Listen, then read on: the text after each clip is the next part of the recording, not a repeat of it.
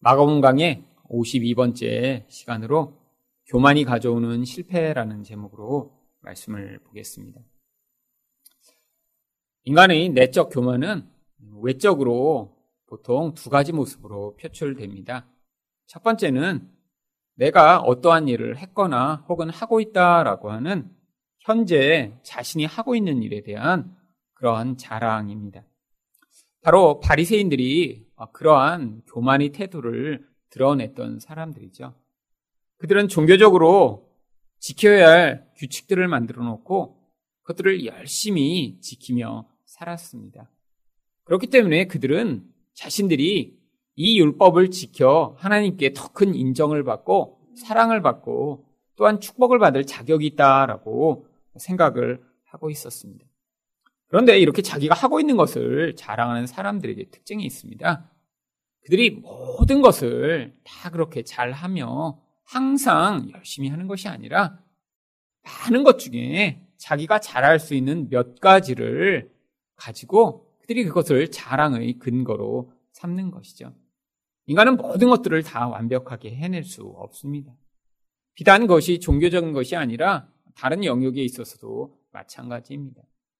우리가 볼 때는 뭐 운동도 잘하고 공부도 잘하고 또 모든 일을 다 잘하는 것처럼 보이는 사람이 있지만 하지만 가까이 다가가서 보면 많은 부분에서 또 못하는 것을 가리고 또 감추고 그것들을 드러나지 않도록 하기 위해 애쓰고 있는 모습을 볼 수 있고요.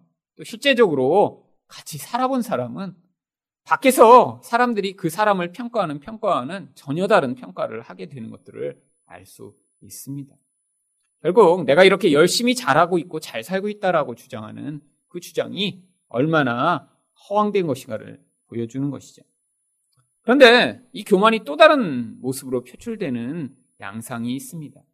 내가 어떤 것들을 규칙적으로 지금 잘 하고 있음으로 말미암아 남들 앞에서도 자랑스럽고 또 자기도 그것에 대한 자부심을 갖지 않은 종류의 사람들은 내가 이런 일을 앞으로 하게 되면 내가 잘할 수 있을 것이다라는 그런 미래적인 자기 확신을 가지고 있는 경우들이 있습니다. 이것도 교만이 표출되는 그런 형태이죠. 현재 내가 뭐 하고 있는 것으로는 아, 내가 이렇게 잘하고 있다라고 드러낼 수는 없지만 내게 이런 일들이 맡겨지면 혹은 내가 이런 상황이 되면 나는 잘할 수 있어 라고 생각하는 것입니다.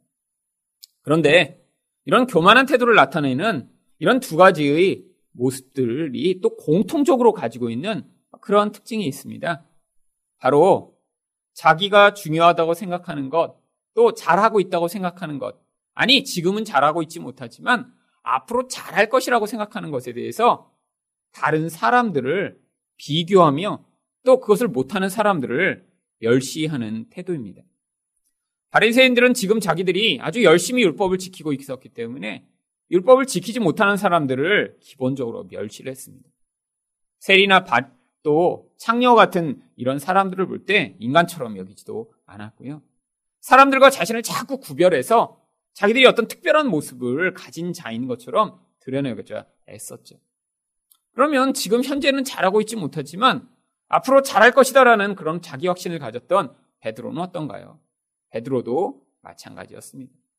다른 제자들은 다 예수를 부인해도 저는 부인하지 않겠습니다. 지금 남들이 부인할지 안 할지 지금 드러난 상황이 아닙니다.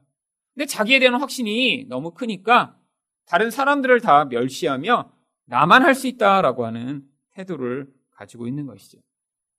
여러분 결국 내적으로 교만한 자기 자신에 대한 의존을 가지고 있는 사람으로부터 이런 다른 사람에 대한 비교와 멸시가 나타나게 되는 것이죠.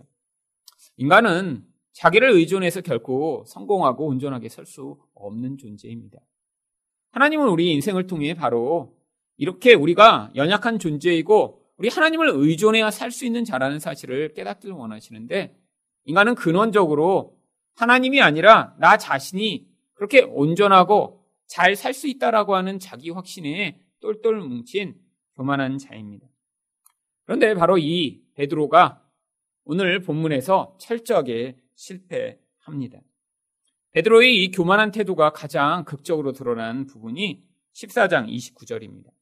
베드로가 여짜오되 다 버릴지라도 나는 그리하지 않겠나이다. 모든 사람들이 다 버려도 나는 절대로 그렇게 하지 않겠습니다라는 이 베드로의 자기 확신. 아직 지금 예수님을 이런 버릴 상황을 한 번도 경험하지 않았습니다. 하지만 미래에 이런 일이 벌어지고 나면 자기는 절대로 버리지 않겠다라고 하는 그런 확신을 가지고 있었던 것이죠. 그것에 대해 예수님이 뭐라고 말씀하셨나요? 14장 30절입니다.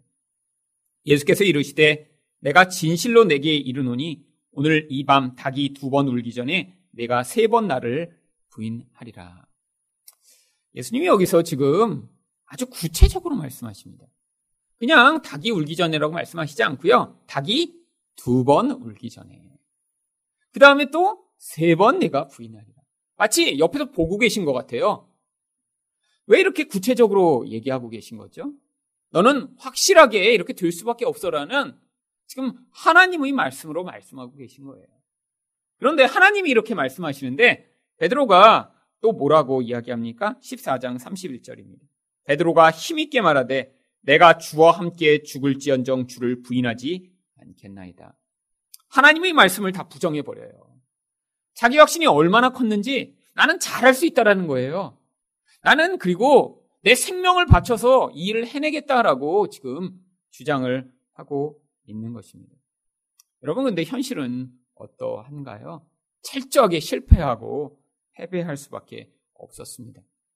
여러분, 이 베드로가 왜 실패했는지 우리는 지난 몇 주간에 걸쳐서 여러 가지 이유들을 살펴보았습니다. 하지만 오늘 우리가 살펴보고자 하는 아주 근원적인 이유 중에 하나는 바로 베드로의 교만이 그 원인이라고 하는 것입니다. 교만했기 때문에 기도하지 않은 것이고요. 교만했기 때문에 자기 확신에 근거에 하나님의 말씀을 부정하고 받아들이지 않은 것이고요. 교만했기 때문에 결국은 이렇게 넘어지고 말았던 것입니다. 여러분 인생 가운데 실패하는 그 근원 원인들을 따지고 보면 교만했기 때문에 실패하게 되는 것입니다. 여러분 다른 많은 원인들을 찾을 수 있어요. 상황이 좋지 않았다.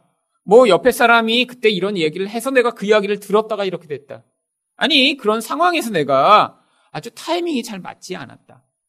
아주 다양한 이유들을 찾을 수 있지만 그 근원적인 원인을 다 찾아보면 인간이 하나님을 의존하지 않고 자기 뜻과 자기 생각과 자기가 맞다라고 생각하는 것을 주장하고 사는 그 교만으로 말미암아 이런 실패가 나타나게 되는 경우가 대부분입니다. 여러분, 그런데 하나님이 우리 인생, 특히 성도의 인생 가운데 이런 교만을 허락하십니다. 아니, 반드시 실패하도록 인도하십니다. 예수님이 왜 베드로가 이렇게 실패할 것을 미리 말씀하시는 것일까요? 바로 그 베드로가 그렇게 실패해야지만 하나님이 앞으로 그 실패를 통해 이 베드로에게 맡겨주실 일을 감당할 수 있는 그런 변화가 가능하기 때문이죠. 베드로가 실패할 것이 운이 나빴거나 상황이 좋지 않아 일어난 일이 아니라는 것입니다. 그가 실패할 것은 하나님의 계획과 뜻 안에 미리 정해져 있었고, 그는 반드시 실패를 해야만 하는 인생을 살 수밖에 없었던 것입니다. 우리 인생에도 마찬가지입니다. 우리도 다른 사람과 우리를 비교하며, 아예 남들은 어떻게 그것도 못해? 라고 판단하는 영역들이 분명히 있습니다. 또, 아직 미래에 어떤 일이 주어지거나 벌어지지 않았지만, 미리 보면서 아, 내가 저걸 하면 잘할 텐데 어떻게 저것도 이렇게 못해? 라고 생각하는 경우들이 많이 있죠. 근데 실패하고 나면요. 그런 생각이 쏙 다 사라져 버립니다. 실패하기 전에는 얼마든지 얘기해요.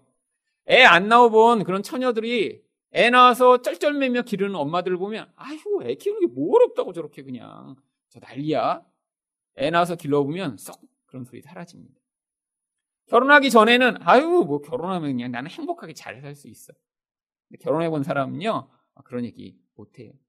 아니 결혼해서 그 남편도 어떻게 이렇게 제대로 이렇게 다스리지 못해. 그냥 이렇게 해. 그러면 남편이 어 여보 알았어. 이렇게 나는 앞으로 잘할 거야. 이렇게 생각하는 여자들이 요즘 많더라고요. 어떻게 이렇게 그냥 남편을 잘 그렇게 못하냐고. 결혼해 보면 그런 소리 쏙 사라집니다. 아니 아, 나는 이렇게 잘하고 있어 라고 생각하는 사람은 그 영역에서 뭔가 깨어진 관계와 잘못된 상황으로 그 일들을 하고 있는 것이고요.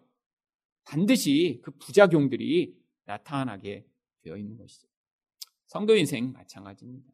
자기가 잘한다고 생각하는 영역, 또 잘하고 있다고 생각하는 영역, 그 영역에서 우리 또한 반드시 실패하게 되어 있고요. 그런데 그 실패를 통해 하나님이 목적하신 어떤 목적을 경험하게 되어 있는 것입니다. 그렇다면 교만하면 어떻게 되나요? 첫 번째로 약한 자에게도 두려워 떨게 됩니다. 66절 상반절 말씀입니다. 베드로는 아랫뜰에 있더니 지금 예수님이 대제사장의 집에 사로잡혀 가신 상황입니다. 아마 예수님은 뜰 가운데 이제 안에 있는 뜰에서 지금 재판을 받으시는 상황이고요. 지금 베드로는 그로부터 약간 멀리 떨어져서 상황이 어떻게 되나라고 거기서 지금 살펴보고 있는 것이죠. 예수님이 계신 곳까지 가긴 했지만 두려움 때문에 더 가까이 나아가지는 못하고 약간 멀찍이서 지금 예수님의 동태를 살피고 있는 것이었습니다. 그때 66절 하반절부터 67절까지 여종 하나가 등장합니다. 대제사장의 여종 하나가 와서 베드로가 불 쬐고 있는 것을 보고 주목하여 이르되 너도 나사렛 예수와 함께 있었도다 하거늘. 베드로가 거기 그냥 뻘쭘하게 있을 수 없으니까 이제 불을 쬐면서 마치 아무 일이 없는 양 지금 거기서 그러고 딴청을 피우고 있는데 여종 하나가 보다가 어? 어, 이 사람 나사렛 그 예수랑 같이 있던 그 사람인데? 하고 이야기를 한 것입니다. 여러분, 지금 이 여인이 이 베드로를 도발하고 있는 것이죠. 그럼 베드로의 평소의 상황이라면 어떤 여자가 이렇게 시비를 걸고 자기를 어떤 상황에서 비난하며 몰아세울 때 어떻게 반응했을까요? 이전에 자기와 관계없는 그런 말고의 귀를 칼로 잘라버린 베드로입니다. 그냥 목을, 목을 확 그냥 돌려버리거나 입을 주먹으로 막아서 조용히 그냥 어, 이게 어디서 그냥 이렇게 윽박을 지르며 했을 텐데 지금 여종이 어? 나사렛 예수랑 같이 다니던 그 사람이야? 하는 순간에 베드로가 어떻게 반응하는지 68절입니다. 베드로가 부인하여 이르되 나는 내가 말하는 것이 무엇인지 알지도 못하고 깨닫지도 못하겠노라 하며 앞들로 나갈세. 여러분 지금 앞들은 어떤 곳입니까? 가면 안 되는 곳이에요. 거기서 지금 재판이 벌어지고 있습니다. 그래서 일부러 멀리 와서 몰래 거기서 불을 쬐는 척하고 있었는데 여종 하나 그러니까 지금 더 지금 심각한 상황으로 지금 도망치고 있는 거예요.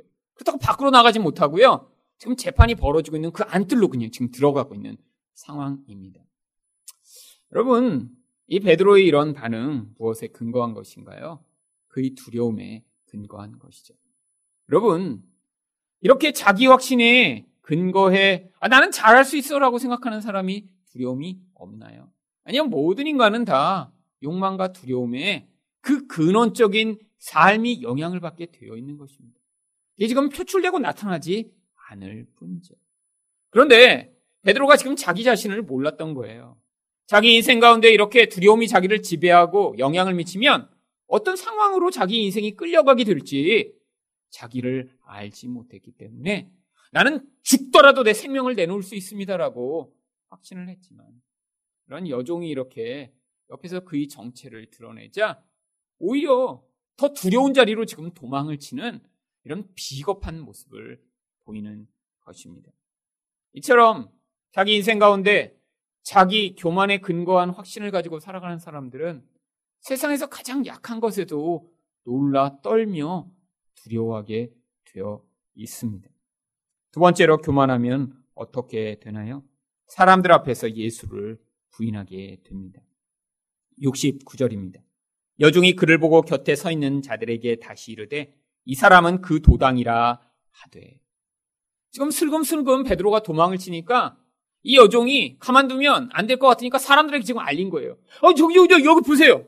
지금 여기 지금 그 도당이랑 같이 있어요. 여기 그 중에 한 사람이에요. 여러분 그때 또 70절 상반절에서 베드로가 어떻게 반응합니까? 또 부인하더라. 이게 두 번이나 부인을 했으면 아이 사람들도 그러려니 해야 되는데 70절 하반절에 사람들이 어떻게 반응하나요? 조금 후에 곁에 서 있는 사람들이 다시 베드로에게 말하되 너도 갈릴리 사람이니 참으로 그 도당이니라. 아마 부인하면서 말을 여러 가지 한 것 같아요. 아니, 나는 아니야, 아니야. 뭐 예수가 누구야, 예수가. 난 지금 금방 들어왔는데, 불 쬐고 있는데 왜 자꾸 그래? 그런데, 아불싸. 차라리 말을 하지 말고 그냥 떠났으면 되는데 말을 하다 보니까 사투리가 나온 거예요. 그래서 사람들이 이 예루살렘의 표준말이 아니라 북쪽 지방의 사투리가 나오니까 어, 네 말투가 이거 지금 갈릴리에서 온 거 아니야? 이 갈릴리에서는 예수랑 지금 따라다닌 그 사람 아니야? 그러니까 또 갈릴리 사람 맞지? 지금 상황이 이렇게 되어버린 것이죠. 지금 궁지에 몰렸습니다. 궁지에 몰리니까 베드로가 어떻게 반응하나요? 71절입니다. 그러나 베드로가 저주하며 맹세하되 나는 너희가 말하는 이 사람을 알지 못하노라 하니 베드로가 저주를 합니다. 무슨 저주를 했을까요? 모든 학자들은 예수님을 저주했을 것이라고 추측하고 있습니다. 생각해 보세요. 너 같은 편이지? 아니야, 그, 그놈 나쁜 놈인데 나 그놈이랑 어떻게 같은 편이야? 지금 예수랑 같은 편으로 몰리고 있는 거예요. 예수님이 바로 앞들에서 뒤에서 지금 재판을 받고 있어요. 그럼 저주를 해야 되는데 예수를 저주해야죠. 즉 예수라는 저 그냥 하나님께 그냥 저주를 받아 심판을 받은 악한 놈이랑 나랑 어떻게 그냥 같은 편으로 묶어?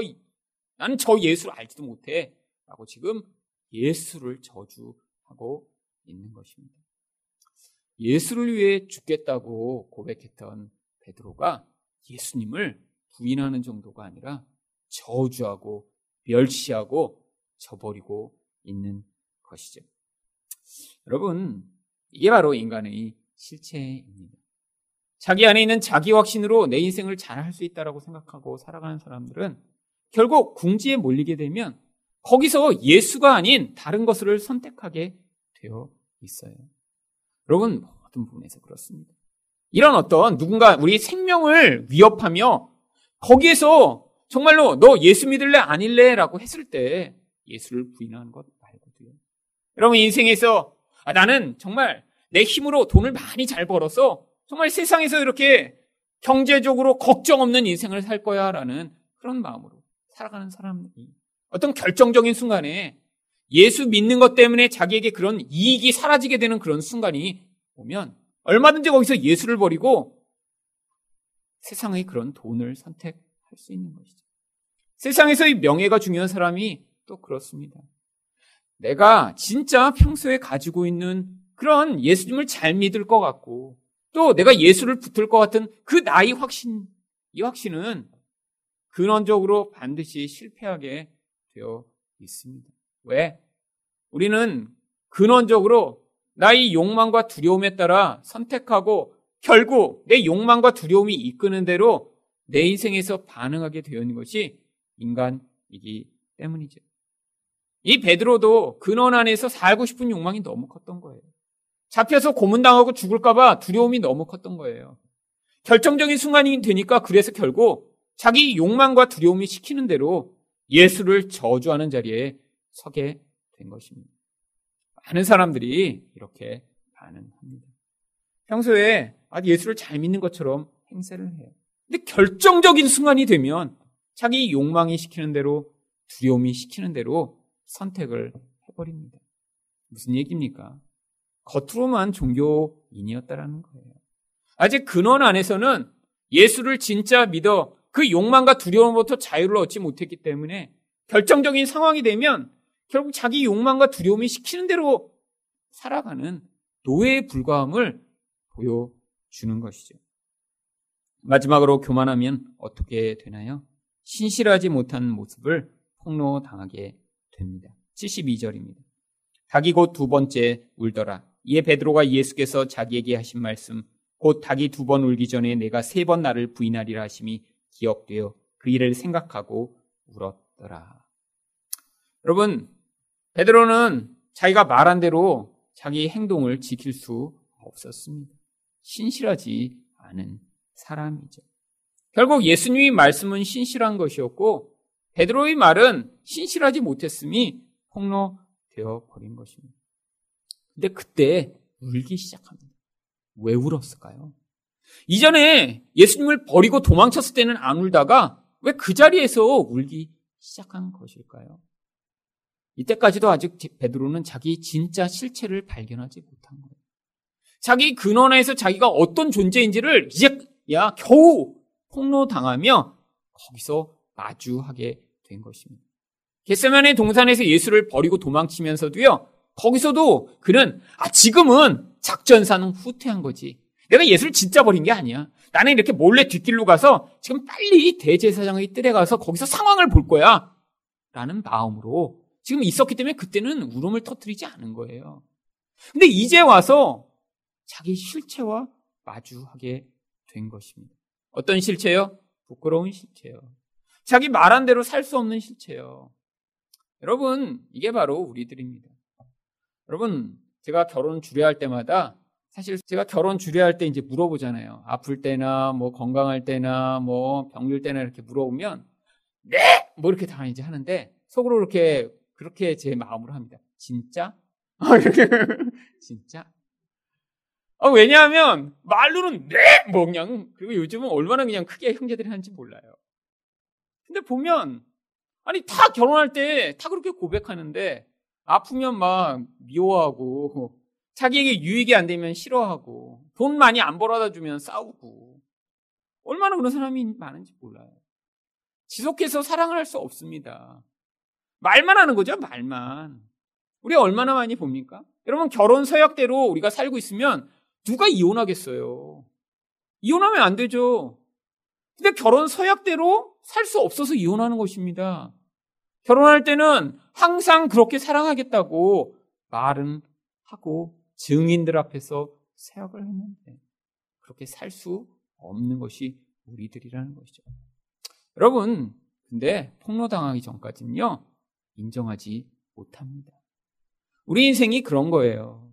사람마다 영역이 다 다릅니다. 어떤 영역에서 그런 자극이 크지 않아서 아직 그 실체를 폭로당하지 않을 수도 있어요. 근데 어떤 영역에선 그 부족하고 연약한 부분, 자기 말한 대로 하지 못하는 모습들을 폭로당하게 되어 있는 것입니다. 여러분, 그때 우리가 이렇게 부끄러움과 수치로 울음을 터뜨리게 되는 것이죠. 여러분, 근데 제가 말씀드렸듯이 베드로가 이렇게 수치스럽게 부끄러움을 폭로당하고 그가 이렇게 아주 비참한 모습을 가졌습니까? 우리는 더 힘을 내 베드로처럼 이렇게 예수님을 부인하지 말아야 되는 것인가요? 아니요. 우리도 베드로랑 똑같은 교만한 인간입니다. 내 뜻대로 살고요. 나에 대한 확신이 크고요. 그래서 이 교만함 때문에 남을 판단하고 정죄하는 거예요. 여러분, 여기 계신 모든 분들 주변에 있는 사람들을 보면 다 나보다 뭔가 모자란 사람, 나보다 뭔가 못하는 사람, 아니, 나보다 뭔가 잘하는 사람으로 사람들을 지금 구분하고 계십니다. 종교적으로 구분하고요. 아니, 세상에 있는 어떤 능력과 어떤 모습으로 구분하고 계세요. 심지어 저도 그렇습니다. 저도 이렇게 오랜 과정을 지나며 제 인생 가운데 하나님이 어떤 개입을 통해 이런 나이 틀들을 많이 깨뜨리셨지만 지금도 사람을 보면 아이고 아이고 쟤는 왜 저렇게 하지? 아 이런 생각이 자꾸 들어요. 여러분 교만은 은혜를 거부합니다. 나는 은혜 받아서 좋아요. 근데 남이 받는 은혜는 거부하는 거죠. 이게 베드로의 마음입니다. 근데 실패해야 돼요. 그래서 마음이 깨져야 돼요. 내가 잘하고 있고 내가 할 수 있는 영역에 대해서 박살이 나야 합니다. 왜죠? 그래야 은혜가 만들어내는 변화가 나타나기 시작하기 때문입니다. 여러분, 베드로는 이런 실패를 경험하기 전에는 자기 힘으로 신앙생활을 열심히 하던 자였어요. 예수를 열심히 따르던 자였어요. 예수님을 생명을 다해 사랑할 수 있다고 확신하던 자였습니다. 실패하고 났더니 어떻게 변화되었나요? 요한복음 21장 17절입니다.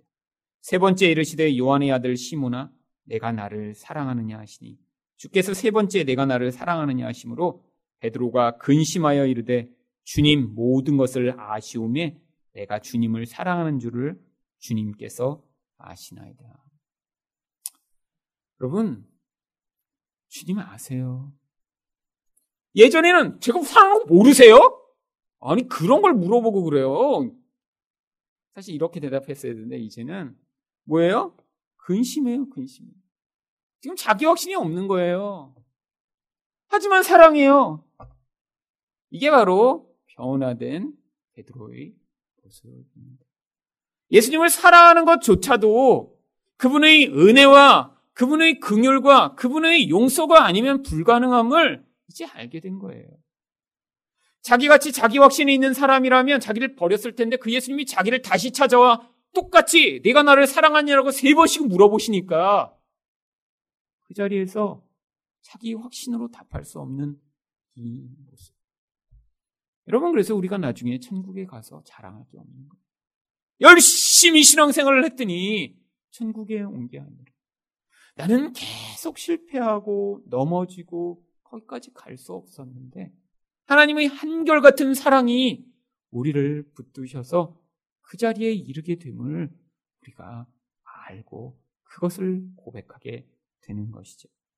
또한 이렇게 실패하고 났더니 이전에는 자기 의지와 자기 뜻으로 살아가던 베드로였는데 어떤 변화가 나타납니까? 요한복음 21장 18절입니다. 내가 진실로 진실로 내게 이르노니 내가 젊어서는 스스로 띠띠고 원하는 곳으로 다녔거니와 늙어서는 내 팔을 벌리리니 남이 내게 띠띠우고 원하지 아니하는 곳으로 데려가리라. 이제는 자기 의지와 자기 뜻이 없이 마치 세상에서 보면 바보처럼 살아가는 인생이 되는 거예요. 내가 여기 갈 거야. 내가 띠를 띠고 자기가 결정해서 자기 인생 행로를 움직여가는 게 아니라 하나님이 보내신 사람을 통해 심지어 그들이 그를 묶어서 끌고 가는데도 저항하지 아니하고 예수님과 같은 똑같은 모습으로 살아가게 되는 자가 될 것임을 보여주고 있는 것이죠. 여러분, 결국 인생에서 이런 변화가 어디에서 나타나야 하나요?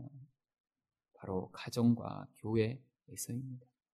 여러분, 가정에서 가장 힘든 게 무엇이죠? 서로 의견이 충돌되는 거예요. 부부의 의견이 다르고 부모와 자식의 의견이 다른 것입니다. 자기 생각이 너무 강해요. 내 생각을 포기하지 않고 상대의 생각을 이겨서라도 내가 원하는 걸 자꾸 이루려고 하니까 자꾸 문제가 생깁니다. 여러분, 바로 그 자리에서 내려오게 되는 것, 그게 실패를 경험한 사람만이 가능한 것이죠. 마지막으로 어떤 변화가 또 실패를 통해 가능해졌나요? 이전에 베드로는 자기 사랑이 가득하던 자였습니다. 나는 생명을 다해 예수를 따르는 나는 괜찮은 자인데.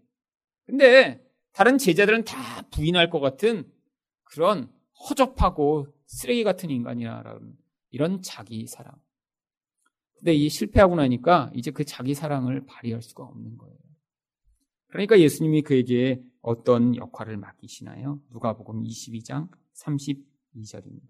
너는 돌이킨 후에 내 형제를 굳게 하라. 여러분, 남을 섬기고 사랑하는 일은 이 자기 사랑에서 벗어난 자만이 가능한 것입니다. 자기 사랑에 똘똘 뭉쳐 있는 교만한 사람은 다른 사람을 불쌍히 여기고 긍휼히 여길 수가 없어요. 못하면 질책하고 교정하고 바꾸고 내 마음대로 어떻게 하고 싶죠. 여러분 그래서 진실한 도움은 이런 자기 사랑에 똘똘 뭉쳐 이렇게 지시하고 저렇게 지시하는 그런 사람을 통해선 나타나지 않습니다. 여러분 진짜 사랑하는 사람은 기다려주고요. 기도하고요.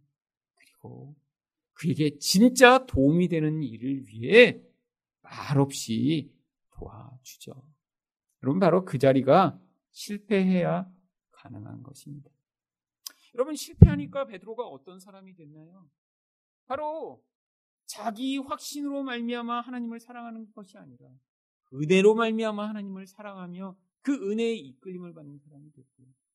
실패했더니 자기 뜻을 내려놓고 하나님의 뜻을 따라 살아가는 사람이 되었고 실패했더니 자기 사랑이 깨어지고 남을 용납하고 이해하고 사랑하는 사람이 되었습니다. 결국 실패가 베드로를 온전하게 만든 것입니다. 여러분 인생 가운데 여러분 실패하실 때마다 부끄러워하시거나 그 실패를 감추려고 하지 마시고 그 실패를 통해 베드로처럼 더 큰 은혜의 자리, 생명의 자리, 변화된 자리에 서시는 여러분이 되시기를 예수 그리스도 이름으로 축원드립니다.